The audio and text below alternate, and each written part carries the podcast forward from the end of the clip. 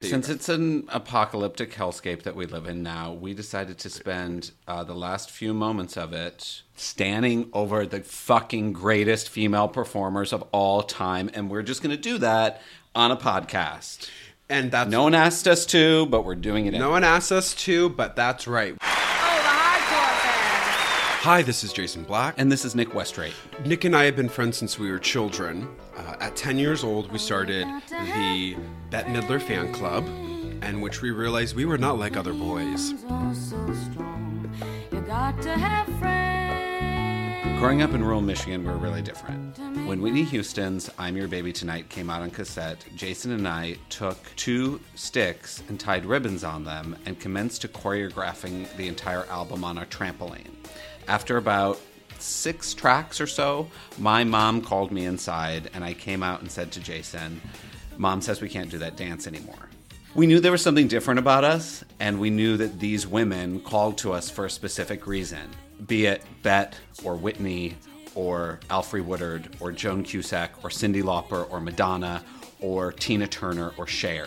We knew that they had something to teach us and that we were different and that they would always be there for us. You're simply the best. Better than all the rest. It's a podcast about divas. A confident woman that propels her career through this horrible world that is called the patriarchy, that demands respect and appreciation and will be a phenomenal star. I'm the greatest star. I am by far.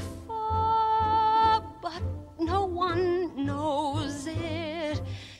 I think divas are absolutely rare because we don't allow women to shine or take center stage. So if you are a diva, you've accomplished the near impossible. And I applaud and love you. And you have helped me understand myself in this nasty, nasty world that is full of icky, corrupt men. So thank you, ladies.